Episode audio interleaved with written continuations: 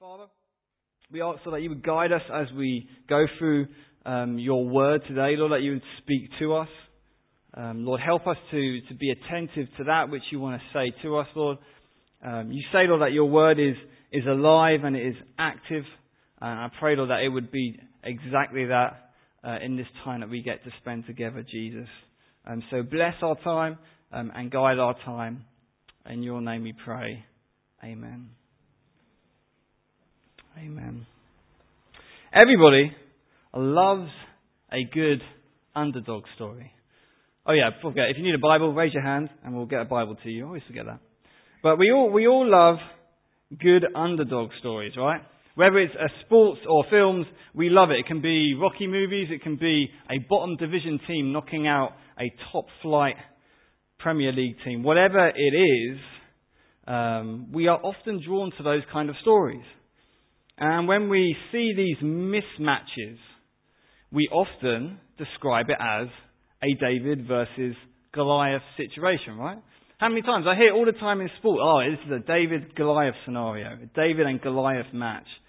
And it's amazing how this event uh, that took place thousands of years ago is still spoken about today. Um, and yet, um, we see, yet we can so easily miss, I think, what Christ is ultimately trying to teach us through this event. Because this is, there's more to David and Goliath than simply the bigger they come, they harder, the harder they fall.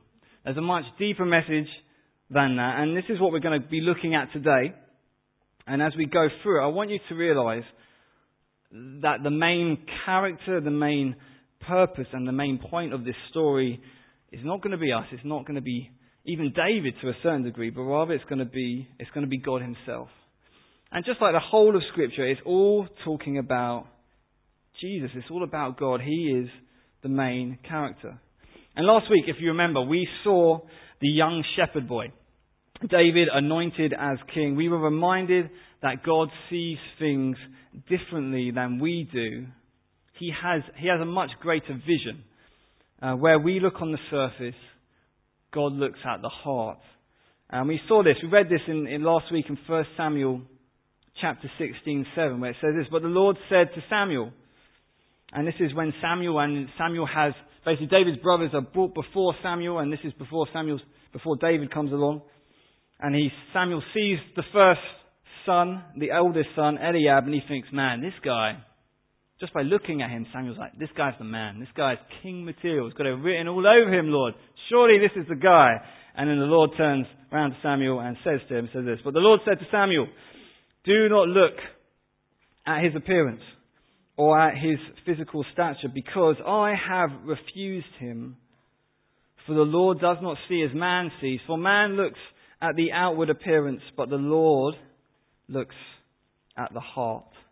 And that was the main thing that we looked at last week. And continuing on at our look at the life of this shepherd boy David, and we're now going to turn our attention to one of his greatest triumphs. Certainly, I think one of his most well known triumphs, which is the defeating of Goliath.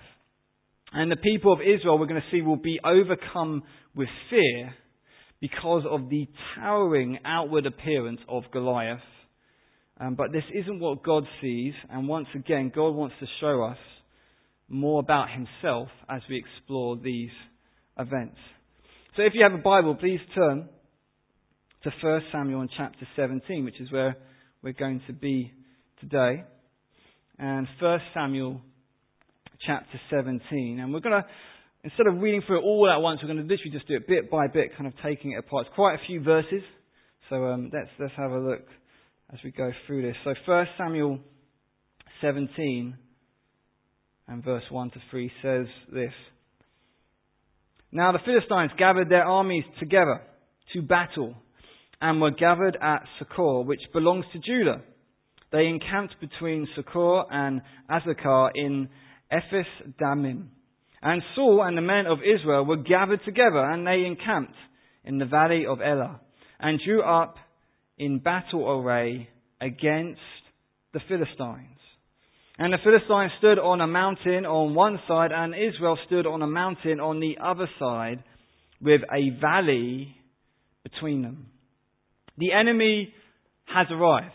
And once again, the Philistines have drawn up battle lines against Israel. And this is not the first time that Israel have had confrontation with the Philistines, but rather they are a, a repeated adversary.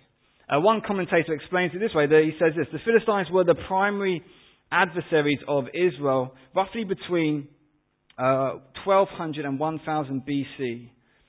And unlike the Hebrew people, they, they worshipped a completely different God.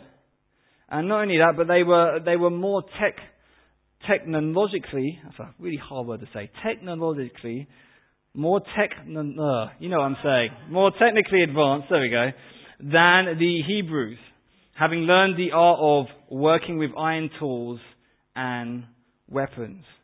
Um, essentially, the Philistines were a formidable enemy. And when I talk about they were more technologically advanced, I'm getting there. It does not mean that they had like iPads and computers and stuff, mean like that. But rather, they were, they, they, they had learned the art of working with iron tools and weapons. Their weaponry was, in general, better than the Israelites. They had an advantage. And then if the odds were already maybe not looking in their favour just to begin with, we then read that a champion comes out and his name is Goliath. Next verse, verse 4 says this, and a champion went out from the camp of the Philistines named Goliath from Gath, whose height was six cubits and a span, though I will come back to that in a, a, second.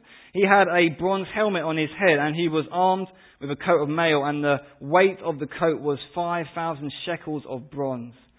And he had bronze armor on his legs, and a bronze javelin between his shoulders. Now the staff of his spear was like a weaver's beam, and his iron spearhead weighed 600 shekels, and a shield bearer went before him. Goliath was literally a, a giant of a man. Now, the, the height it gives is six cubits and a span, uh, which most people think it was roughly coming to a height of around about nine and a half feet. So imagine that. Think about I'm roughly six foot, I think, roughly six foot. So imagine another half of me added on top. And from what from the text, it doesn't sound like this guy was like skinny either. He wasn't like really slim guy. It sounds like he was pretty pretty built as well. So imagine it. This guy who mm, well, a bit higher than that. This huge guy, absolutely, not only is he huge, but he's also kitted out with all this armor, with all this weaponry, which is much more advanced than the average Israelite would have. And this towering figure, he emerges from the camp and he begins to shout at the Israelite army on the other side. And as you can tell, he doesn't have anything nice and pleasant to say. This is what he says in verse 8. Then he stood and cried out to the armies of Israel and said to them, Why have you come out to line up for battle? Am I not a Philistine and you the servants of Saul? Choose a man for yourselves and let him come down to me. If he is able to fight with me and kill me, then we will be your servants. But if I prevail against him and kill him, then you shall be our servants and serve us. And the Philistine said, I defy the armies of Israel this day. Give me a man that we might fight together. See, a common custom at the time was to appoint a champion, somebody who would fight on your behalf. And the opposing armies would uh, essentially select their best fighter to represent them in a one on one battle to the death. And the, the winner determines the outcome of the battle. And one reason for this is, kind of makes sense, it kind of avoids your whole army engaging in a battle and the potential kind of suffering of mass casualties as a result. Essentially, Goliath comes out he lays down this challenge, he lays down this demand. He demands that Israel send out a fighter to engage him in battle. But as we'll see next, nobody is willing to accept the call. It says this in verse 11. When Saul and all Israel heard these words of the Philistine, they were dismayed and greatly afraid. It is often in the moments of hardship that our true character, our true heart is revealed. And Saul, who at this point still sits on the throne as king, he may have the physical stature of a king, but now as he faces a fighter even bigger than himself, Saul is overcome with fear. And we will see this multiple times throughout his reign that he will be overcome and he will be governed by the fear of others. Whether that be fearing what his own people will think, whether that will be fearing the Philistines, whether that be even later on fearing David eventually, fearing that David will eventually come to the throne. There's many different moments that he is governed by the fear of others. In his mind, Goliath is big and God is small.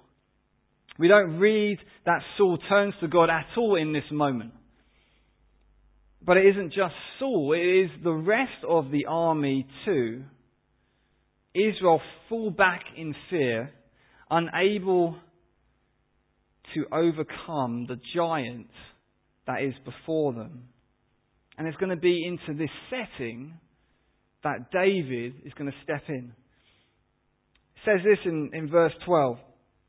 Now David was the son of that Ephrathite of Bethlehem, Judah, whose name was Jesse, and who had eight sons, and the man was old, advanced in years in the days of Saul. The three eldest sons of Jesse had gone to follow Saul to the battle. The names of his three sons who went to the battle were Eliab, the firstborn, and next to him Abinadab, and the third Shammah. And David was the youngest, and the three, uh, sorry, and the three oldest followed Saul. But David occasionally went and returned from Saul to feed his father's sheep at Bethlehem. So the three oldest sons who we've been introduced last week to, are the three oldest sons, so David's three elder brothers, have been called up to the front lines. And it would appear that the others the other brothers have not been called, and it's most likely due to them being too young. The book of Numbers tells us the minimum age for enlisting in the Israeli army. It says this in Numbers 1 verse 3, from 20 years old and upward, all in Israel who are able to go to war, you and Aaron shall list them company by company. This being the case would mean that essentially the four remaining brothers that were older than David. So you've got the three oldest brothers, and you've got four other brothers, and then you've got David. So eight altogether. So that would mean that the four remaining brothers would have been under the age of 20, which is putting David, David could have only have, have been in his sort of early to mid teens. He, he would have just been a, a teenager. And during this point, at the end of the previous chapter, which we didn't look at last week. But at that point, in those verses, it shows us that at that point, David was appointed as a musician in Saul's court, but he continued to re- return home at times to look after the sheep. And little did he know that it would be those years of walking with God, those years of trusting God in the pasture as a shepherd, that would prepare him to fight a giant. The author then draws our attention back to the front lines again. Says this in, in verse 16. And the Philistine drew near and presented himself 40 days, morning and evening. For 40 days. For 40 days and nights, Goliath continues to walk out and challenge the Israelite army. Yet each day the same response. Overcome with fear, no one would dare face him. And it's going to take a small shepherd boy with nothing but his faith to change everything. Verse 17 says this, and then Jesse said to his son, David, Take now for your brothers an ephah of this dried grain, and then these ten loaves, and run to your brothers at the camp and carry these ten cheeses to the captain and their thousand, and see how your brothers fare, and bring back news of them. Jesse, the dad, sent David to the front line to bring food for his brother, but he also wants them to check. He wants them, he wants them, he wants them, he wants David to check up on them. Like any father, Jesse's worried about his sons. I mean, imagine that. Your own, your own sons having to go to the front line. Any parent is going to be worried about them. I know my own dad, he tells me anytime I go out, pretty much anytime I go out of the house to be careful with that. You be careful, son. Like, okay, dad, yes, I know, I know. But it's not like, you know, imagine going to war. You know, I kind of, I sometimes joke about with my mum sometimes. Hey, mum, you, you know, maybe I should enlist in the army. And she's like, no, you are never enlisting in the army. It's not going to happen. I'm like, wow, mum, I've never seen you so passionate as this. But um, parents, parents love their kids, and obviously war is dangerous because, in general, as we know, war is where we lose lives. And and Jesse is naturally worried about his older son, so he sends David to the front line. And we read this in verse 19. It says this, Now Saul and they and all the men of Israel were in the valley of Elah fighting with the Philistines. And so David rose early in the morning, left the sheep with a keeper, and took the things and went as Jesse had commanded him.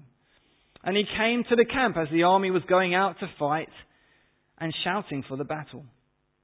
For Israel and the Philistines had drawn up in battle array army against army. And David left his supplies in the hand of the supply keeper, ran to the army, and came and greeted his brothers. So David, he leaves the sheep in capable hands. He heads to the front lines. And as he arrives, both armies are set up for battle yet again. The standoff continues. And then while greeting his brothers, Goliath comes out yet again. Verse 23 to 24 says this Then as he talked with them, there was the champion, the Philistine of Gath, Goliath by name, coming up from the armies of the Philistines, and he spoke according to the same words. So David heard them. And all the men of Israel, when they saw the man, fled from him and were dreadfully afraid. David hears the challenge of Goliath yet again. And we must admit, Goliath has got persistency, hasn't he? He keeps coming out day after day, saying the same thing, the same challenge. And it appears that each time the Israelites are cowering in fear, they're running away afraid.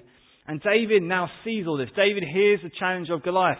David sees this giant of a man and he sees the people, his people, run away in fear. And this is what the men of Israel begin to say amongst themselves. In verse 25 it says this. So all the men of Israel, when they saw the man, oh sorry, that's 24. 25, I mean. There we go. So the men of Israel said, Have you seen this man who has come up? Surely he has come up to defy Israel, and it shall be that the man who kills him, the king, will enrich with great riches will give him his daughter and give his father's house exemption from taxes in Israel. So to see that Saul himself, you got you got to love this. Saul himself, not willing to step up, not willing to be the king that he really should be, instead offers a reward. And he says, "Hey, whoever whoever defeats this giant of man, not only am I going to give riches, not only am I going to give them one of my daughters, not only, but only that they're they're going to be exempt from taxes." And yet, still, despite that, nobody is convinced. that, is, that incentive is put before them, and nobody takes it. And then we read this takes place because David then begins to ask and question the men among them. And he says, says this in verse 26. Then David spoke to the men who stood by him, saying, What shall be done for the man who kills this, this Philistine and takes away the reproach from Israel? For who is this uncircumcised Philistine that he should defy the armies of the living God? And the people answered him in this manner, saying, So shall it be done for the man who kills him. To defeat Goliath will not just mean victory for the army and for the nation, but even more than that, it will mean the removal of reproach against Israel. Now, the, the word reproach is not one that we tend to use every day. And the word in the original Hebrew means or can be translated as disgrace or shame. Shame has been brought upon Israel. They have been disgraced. And yet, if someone was to fight on their behalf, if someone was to defeat the enemy that stood before them, their shame and their disgrace would be taken away. Keep that in mind as we think about that theme a bit later on. But David, here, he's not only thinking about the reputation of Israel, but ultimately he's thinking about God. He is concerned for both the people of God, but then also the name of God. In David's mind, God is big and Goliath is small. His view of God outweighs his view of Goliath. Instead of being afraid of Goliath, he's shocked that somebody as small as Goliath would dare try and step up to God. And it is uh, ultimately it reminds us that those, and this whole story in, in kind of reminds us that those who stand opposed to God will one day be humbled. One day every knee will bow before him. All those who unfortunately walk this life in defiance of God or walk in the sense, you know, have you ever heard people say, oh, if there really is a God, well, I hope I get to meet him one day because I'll give him a piece of my mind. You know, or I'll question God, I'll put God on trial. And you're like, whoa, you don't understand who it is you are talking about. And you do not understand how terrifying that day will be if your heart does not change when you do get to meet him face to face. It seems like out of all these men, David is the only one willing to speak up. He's the only one willing to say something.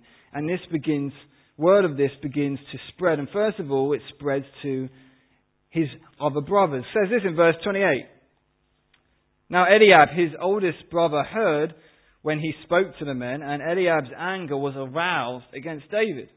And he said, Why did you come down here? And with whom have you left those few sheep in the wilderness? I know your pride and the insolence of your heart, for you have come down to see the battle.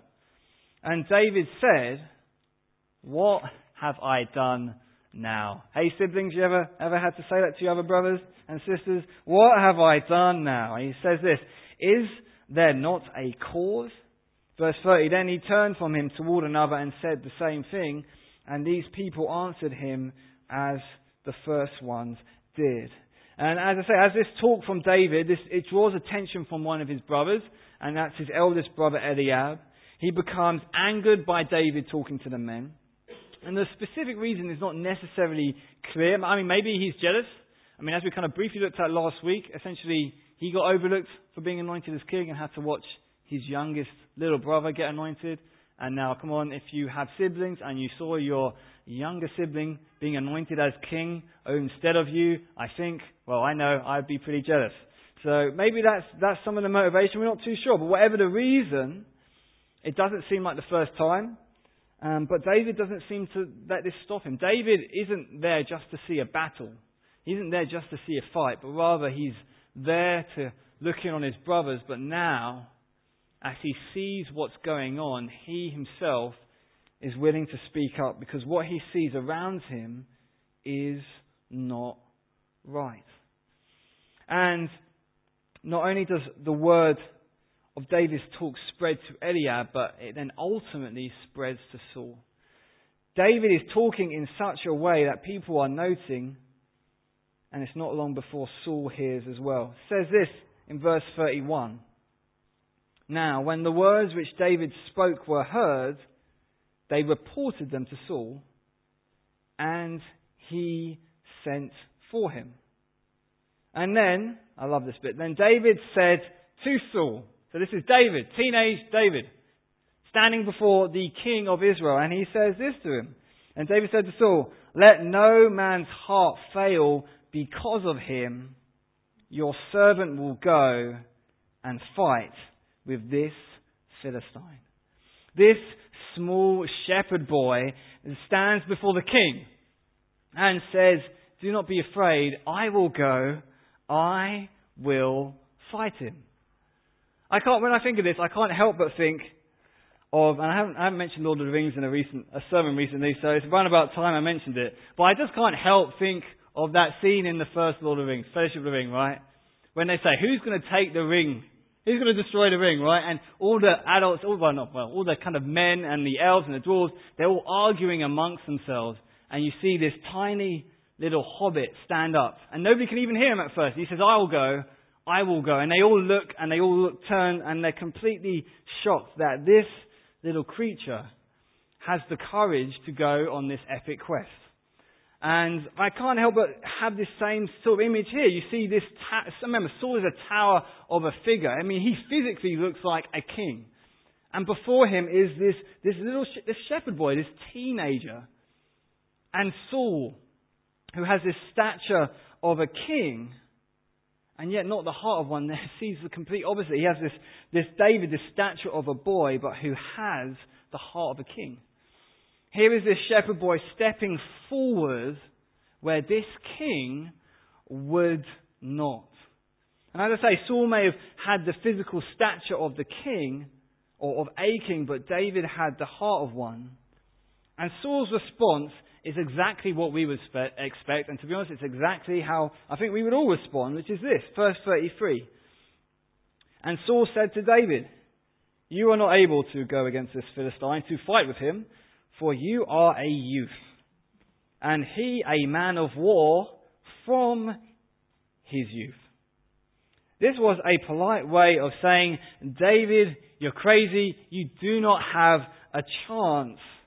The odds are completely stacked against you. He's bigger than you. He is stronger than you. He is more trained than you. He is more equipped than you. You cannot fight this man. And, and think about it. Saul, Saul is right.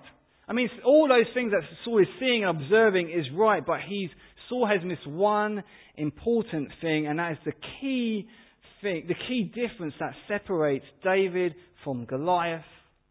And it is, it's rather not a thing, but rather a person that makes all the difference, and that is God. We see this in the next verse, verse 34 says this. But David said to Saul, your servant used to keep his father's sheep when a lion or a bear came and took a lamb out of the flock. I went out after it and struck it and delivered the lamb from its mouth. And when it arose against me, I caught it by its beard and struck and killed it.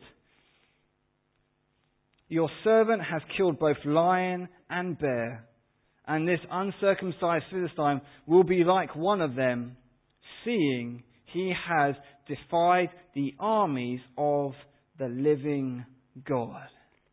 See, David looks back to his time in the pasture, whereas a shepherd boy, when the sheep were attacked by a lion and a bear, he took them down.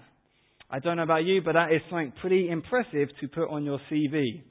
What do you do? Hey, it's like, you know, applying for new shepherd jobs, like, and past experience, uh, killed a lion, killed a bear. You know, it's, It's pretty amazing, pretty impressive. But as David remembers his past victories, what David isn't doing here, he isn't essentially bigging himself up, and we see this because of the next verse. David isn't saying, Don't worry, Saul, it's cool. Look at me, look at how good I am, look what I've done in the past. I can take this guy easy. But rather, as he looks back at these victories that he's had, he remembers who ultimately gave him those victories because it wasn't through his own strength says this in verse 37. Moreover, David said, The Lord who delivered me from the paw of the lion and from the paw of the bear, he will deliver me from the hand of this Philistine. And Saul said to David, Go, and the Lord be with you. It was God. It was God who gave him the victory over the lion and over the bear. David essentially looks back at God's track record and is confident that he will be rescued again. David didn't find confidence in his own ability to defeat Goliath. He found his confidence in God. He remembers God's past faithfulness. Before him, he sees a giant of a man. He sees the same Goliath that everybody else sees, but unlike the other men, he fixes his eyes higher up to the, to the God above Goliath, to the God above all things. It is this God who enables him to be courageous, and it will also be this God who will enable him to defeat this giant. And for those who have accepted Jesus, we all have great reason to be courageous. And it's not because of our own strength, and it's not because we're amazing or that the challenges that we face won't be difficult or deadly, but rather it is because of the one who goes with us. As God Himself said to Joshua, as Joshua takes over from Moses, as Joshua is taking over the leadership of a whole nation, God says to him, one of my favorite passages, he says this to him. God speaking to Joshua in Joshua 1 verse 9. Have I not commanded you? Be strong and courageous. Do not be frightened and do not be dismayed, for the Lord your God is with you wherever you go. As Joshua stands on this, this huge task of having to lead this nation, not just lead this nation, but lead this nation into the promised land where they will have to, they will have to dispose the nations that are already there. He faced this giant task in front of him. And God does not either A, say, be strong and courageous because you yourself are strong, and B, doesn't say, be strong and courageous because that which you're about to face is not difficult. But rather, he says, no, be strong and courageous because I am God and I am the one who goes with you. I am the one with you wherever you go. And this is the same courage and this is the same confidence, and this is the same faith that David has. And you've got to love how Saul sends him off, right? Go and the Lord be with you. And you can imagine what Saul is thinking. He's like, go and, yep, I'm going to need to find a new musician because this guy's not going to make it. And uh, this is what we read next in verse, in verse 38. We read this. So Saul clothed David with his armor, and he put a bronze helmet on his head. He also clothed him with a coat of mail. And David fastened his sword to his arm and tried to walk, for he had not tested them. And David said to Saul, I cannot walk with these, for I have not tested them. So David took them off. Then he took his staff in his hand, and he chose for himself five smooth stones from the brook, and put them in a shepherd's bag, in a pouch which he had, and his sling was in his hand, and he drew near to the Philistine. Saul gives David his armor. He tries it on, but as we could quickly tell, it, it doesn't quite fit. Uh, so David now enters the battle without any physical armor.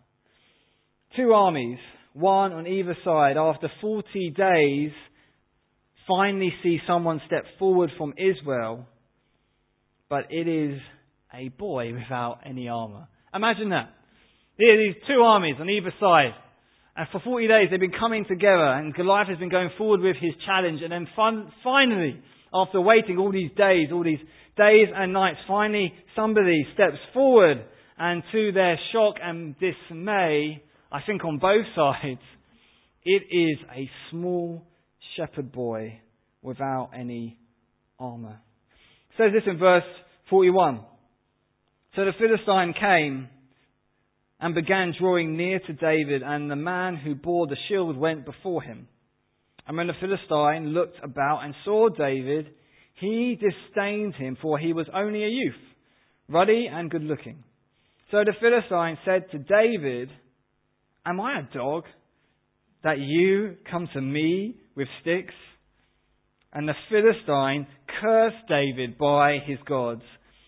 And the Philistine said to David, Come to me, and I will give your flesh to the birds of the air and the beasts of the field.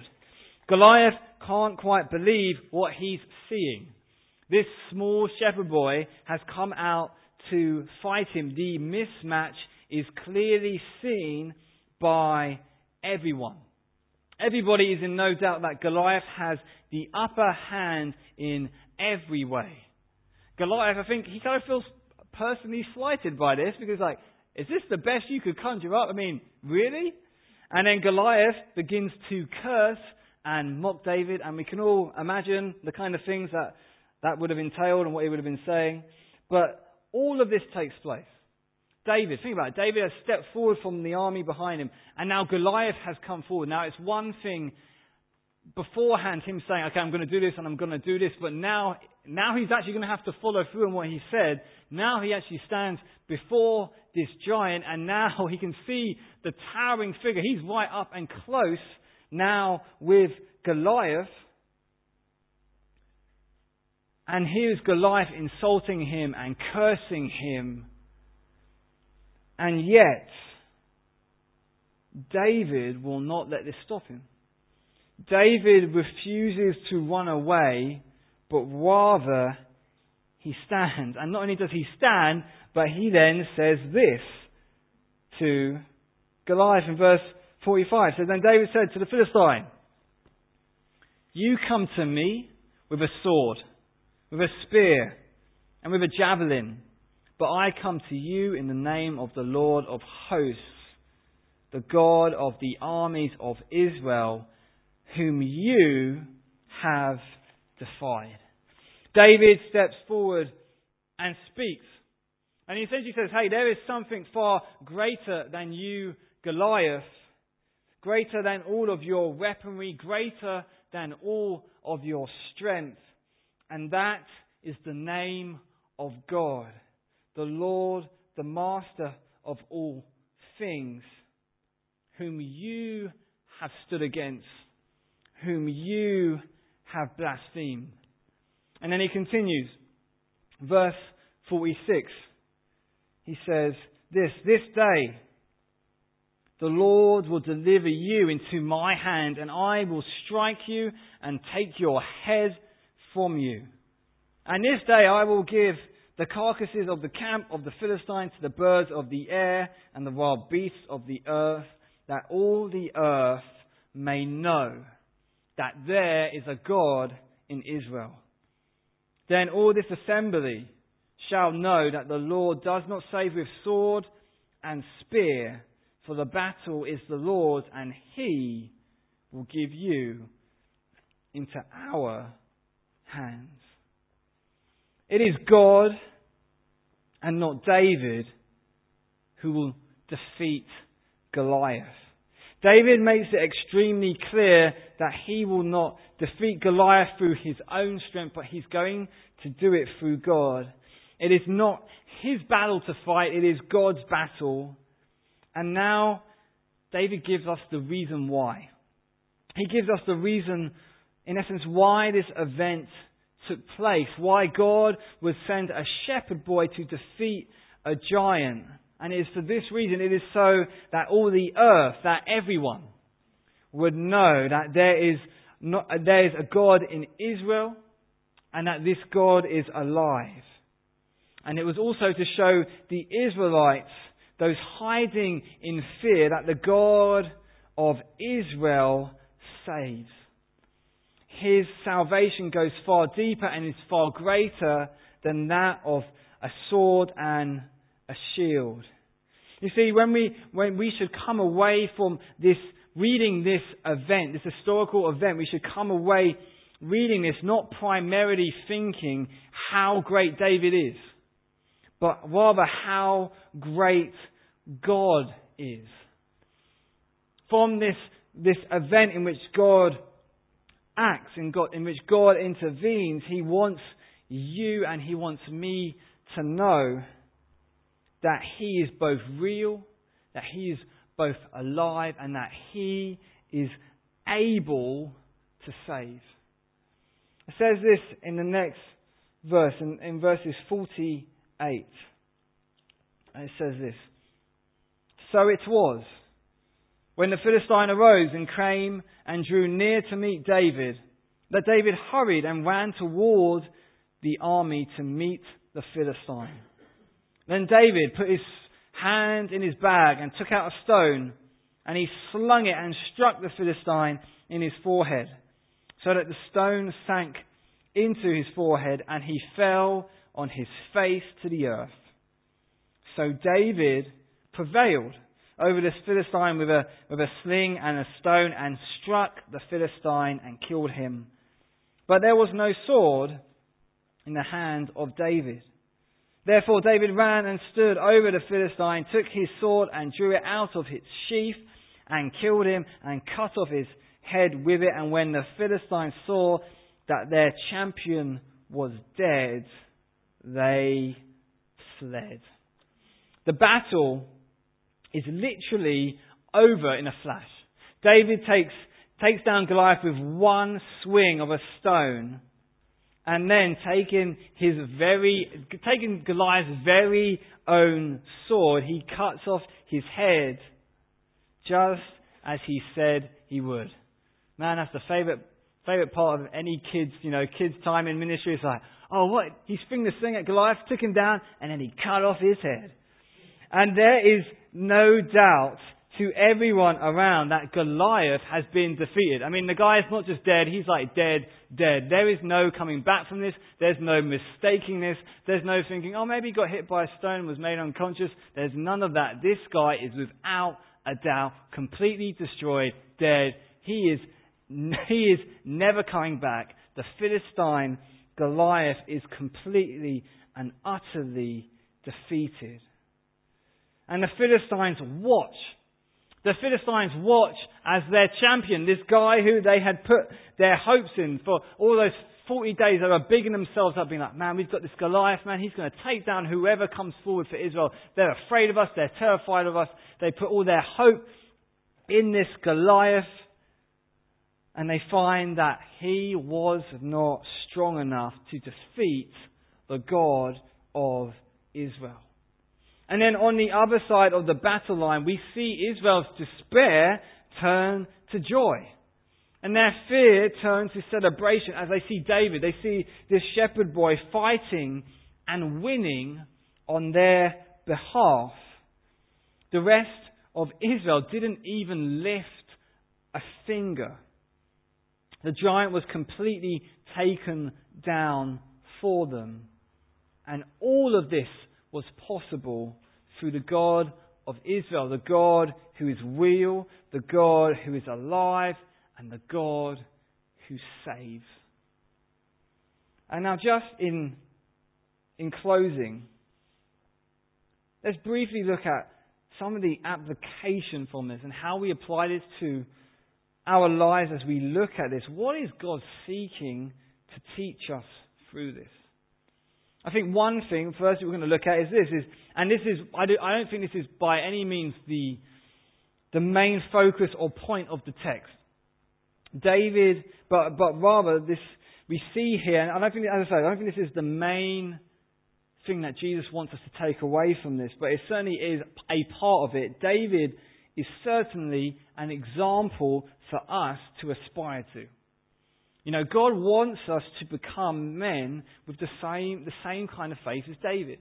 And you just look at Hebrews 11 in the New Testament, the great hall of faith, where it lists out all these men and women of, of faith throughout the Bible, throughout all the years of history.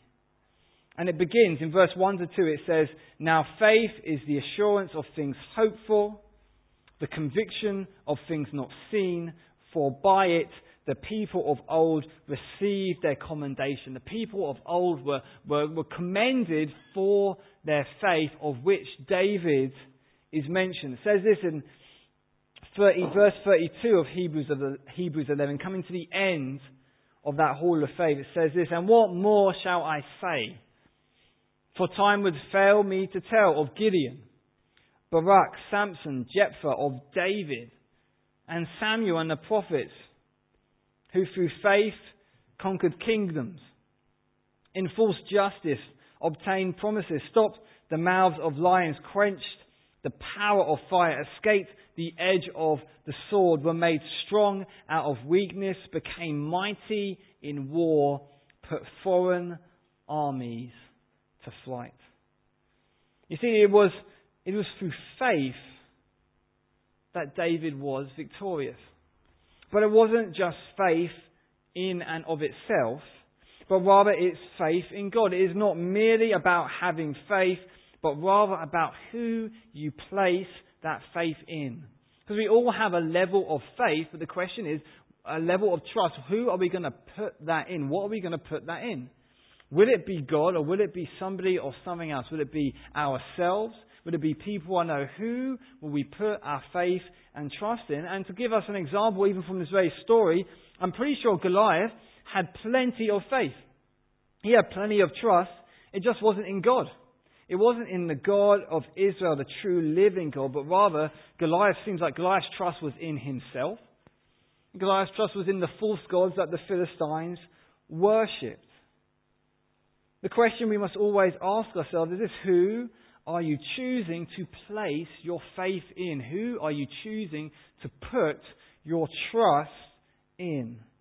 The story of David and Goliath is, is a call to put our faith and trust in God because He is the one who is able to save. But above the good example that David is to us in this story. I don't think that is the main purpose of what God is trying to teach us here. And, and, and, what I love with Scripture is we read, we read these accounts, and not only are they historical, but even through God acting into history, He wants to teach us things. And so often we see in these accounts that they are ultimately pointing us to Jesus. That they are ultimately pointing us to Him. Because the problem is, when we, especially when we come to the account of David, we can often end up leaving this story thinking about how great David is and forgetting how great God is. I remember what I said before that God, through this event, wants to let us know that He's real, that He is alive, that He is able to save, and it is this act of salvation that we see here for Israel that reminds us, it's like a foreshadow of the greater salvation to come. Because the danger we often fall in when reading this story, this story is we often put ourselves in the place of David, right? We often identify ourselves with David.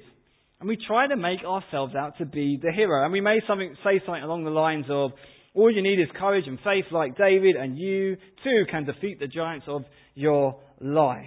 And we're like, boom, that's done. Story's over. Let's go home. But rather, I don't think that is the main point from the story at all. Yes, David is a good example.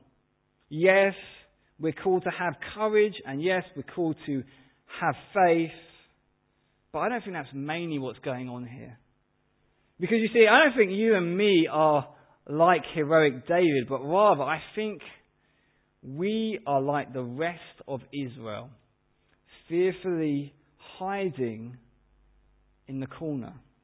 Think of it this way, right? The story of David and Goliath is essentially this. If you were to sum up the story, it is about a people who face a giant so big and terrifying, they are both unable and unwilling to fight him. And as a result, their enemy has brought shame and reproach upon them. And trembling in fear, they await someone to step forward and to fight on their behalf. And it is after 40 days that the shepherd boy David steps forward and fights on their behalf. He defeats the giant on their behalf. I can't help but look at this story and be reminded of the gospel. Because the Bible tells us that there is a far greater giant than Goliath, and that giant is sin. It is sin and death. And we face this giant of sin and death, and we, like Israel, cower away in fear, unable to take down this huge giant that is before us. And we await somebody who will represent us, somebody who will fight on our behalf. The truth is, when we look at this, this, this narrative, we are like Israel, and Jesus is like David. Jesus is our greater David, our greater shepherd, who, when we face this giant of sin, Jesus would come and fight on our behalf. He would come and take down this giant who we were unable to take down, who we were unwilling to take down. And as Jesus does so, as Jesus defeats the giant of our sin and our shame, the giant of death, we see that just like with Israel, our shame, our reproach is taken away. And just like Goliath and uh, how he mocks David, because on the surface he just sees weakness and failure, and we see it at the cross that the, the Pharisees and those around mock Jesus because what they see in the service, they see weakness, they see failure, and, and yet what Jesus is doing in that very moment, he is defeating the very Goliath we never could. He is dying on a cross for our sin so that he's taken on the punishment that we deserved. He's putting sin, our greater giant, to death so that we could be free, so that we could receive victory. And ultimately, that's how the story ends. It ends with the army of Israel gaining victory when they did not even lift a, they didn't even they, they didn't even lift a finger. Their victory was won on their behalf, and that was through Jesus. And Jesus wins our victory on our behalf, and that is all done through the cross. So, in closing, yes, we should desire to become men like David who have a heart after the things of God, who have a heart that trusts Him, who have a heart that's willing to step forward and be courageous when He calls us to. But when we look at this story, may we always be reminded that Jesus is our greater David who fights and gives us victory, who defeats that giant of sin on our behalf. And it is because Jesus has done that, it's because Jesus has defeated the ultimate giant that we are now equipped to face the little giants of life. Yes, we will face difficulties. And that can be a host of things. It can be it can be relational, as in we have relationships which are, it can be moments where we sin against others, when people sin against us. It can be trying to overcome a repeated sin in our lives. It can be physical illness. It can be a, a multitude of different difficulties that we face. And yet, because Jesus has killed the ultimate giant of sin and death, we now can face the smaller giants of life. When we get an illness, we can go to God and be like, Lord, and ask Him to heal us. And even if He doesn't heal us, we can be confident because He's already defeated the ultimate giant of death and sin. It can be struggling with unemployment and we're looking for a job, we're looking for like where I'm trying to find a career, I'm trying to I'm trying to do life. I mean it's this this constant struggle. And yet we look to the cross and be like, you know what? Jesus has defeated my ultimate sin. He's taken away my ultimate shame. And I trust Him that He can even use this difficulty for a purpose. It can be relationships when we see that uh, there has been a disconnect in a relationship, a friendship you once had, but because of sin it is now separated. And yet we look to Jesus and we say, Jesus, thank you for giving me for my sin. And thank you, Lord, that you can even heal me now and comfort me now as I seek to move forward and even hope that you can bring about re- reconciliation if you choose to do so. As we look to this, put yourself in Israel and, and in the place of Israel and remember who Jesus is, and as a result, come to Jesus in gratitude and thanksgiving because we are not the hero, but rather He is. And when we begin to realize that He is not just our hero for all eternity, but He's our hero now, that gives us the ability to, to walk through the difficulties of life with joy and with hope. Jesus is our greater David. Jesus is our greater shepherd. Let's pray together. Father, I want to thank you Lord, forgive us for the moments where we try and make ourselves the hero of the story, but rather remi- thank you for reminding us, Lord, that you are our hero. Lord, we are more like the Israelites than we are David in this story, Lord. that we were in a place of fear and shame, unable to rescue or save ourselves, and you step in. And we want to thank you, Jesus, that you have conquered sin and death once and for all.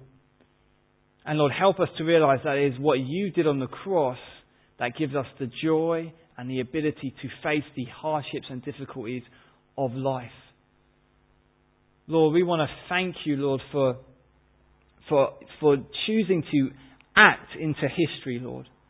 That you would choose to, to you, you would choose to be present in the moments of history. You'd be affecting the moments of history. That reminds us, Lord, that, and you still do the same today. That you're not just distant and just watching things play out, but rather you are an active part of the world you created. And we want to thank you for that, Father. Lord, we want to thank you, Lord, that through this story, Lord, and every time we think of this story, which we become so familiar with, Lord, may we remember that the main purpose is that we would know, God, that you are real. That we would know, God, that you are alive and that we would know, God, that you are able to save. So, Lord, in our day to day lives, may we turn to you. May we put our trust and our faith in you and experience you as the ultimate hero and shepherd of our lives. So, Lord, help us to live out these things, increase our faith in you, Father, and even today, Lord, bring this joy and contentment that comes through knowing you as our ultimate hero, as the greater David come to save us from our sin, Jesus. We want to thank you. Lord, bless the rest of our day. In your name we pray. Amen.